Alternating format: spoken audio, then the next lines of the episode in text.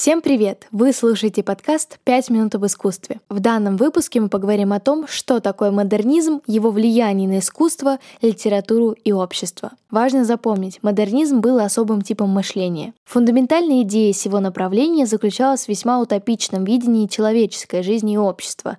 Это была вера в прогресс и движение только вперед. Эта эпоха длилась примерно с конца XIX века по середину XX. Среди множества исторических факторов, которые повлияли на модернизм, развитие индустриального общества и ускоренный рост городов были, пожалуй, самыми влиятельными. Если мы говорим о визуальных видах искусства, то в какой-то степени это было движение, которое совмещало в себе коллекцию стилей и направлений, схожих в своей эстетике. Именно модернизм, включая в себя различные стили и техники, пришел на смену классическому искусству. Многие художники создавали работы, которые разительно отличались визуально, но, несмотря на это, их все равно относят к эпохе модерна. Возникает вопрос, почему? Для большего понимания давайте сравним работы Клода Мане «Водяные лилии» и Пабло Пикассо «Герника». Обе картины считаются, скажем так, классическим примером модернистского искусства. Стили в картинах кардинально отличаются, так как Мане считал себя импрессионистом, а работа Пикассо относит к кубизму. Кстати, если бы вы хотели отдельный разбор импрессионизма и кубизма,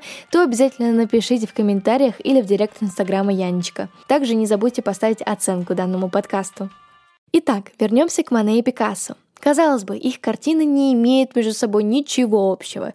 И почему их обоих относят к движению модернизма? Все дело в том, что фундаментальная идея отказаться от пережитков прошлого у них все-таки общая. Сейчас объясню. До модернизма господствовало классическое искусство, где мастерство художника определялось по точности изображения действительности. А одной из главных тем в классике являлась религия, когда, как, например, в импрессионизме преобладали сюжеты из повседневной жизни. Более того, классическое искусство и в картинах, и в скульптурах идеализирует объект, создавая правильные пропорции, соблюдая соотношение света и теней, а эмоции зачастую нейтральны. Модернисты отдавали предпочтение буйству красок, движению, желанию изобразить реальность иначе. Это не значит, что классическое искусство скучное и неинтересное, оно просто другое. Каждое направление, в принципе, прекрасно по-своему. Поль Гоген, Матисс, Пикассо, Казимир Малевич, и список еще очень долгий. Все они отказывались от форм изображения действительности и идей, которые были перед эпохой модерна. Модернисты внесли огромный вклад в развитие искусства, которое могло быть совершенно другим без их влияния.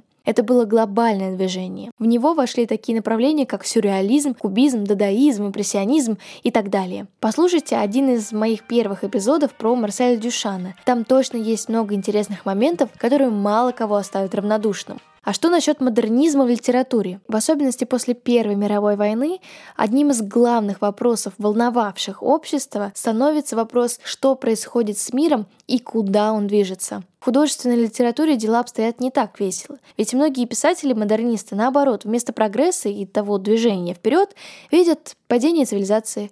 Создается большой акцент на познании внутреннего мира персонажей и их сознания. Эпоху модерна также называют эпохой рубежа. Происходит полная переоценка ценностей. Приведем пример русских писателей-модернистов. Это и Андрей Белый, и Валерий Брюсов, Блок. В своих произведениях они зачастую раскрывают проблематику свободы совести, религии и брака.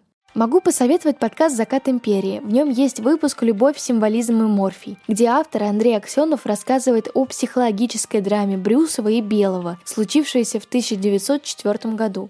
Очень интересно.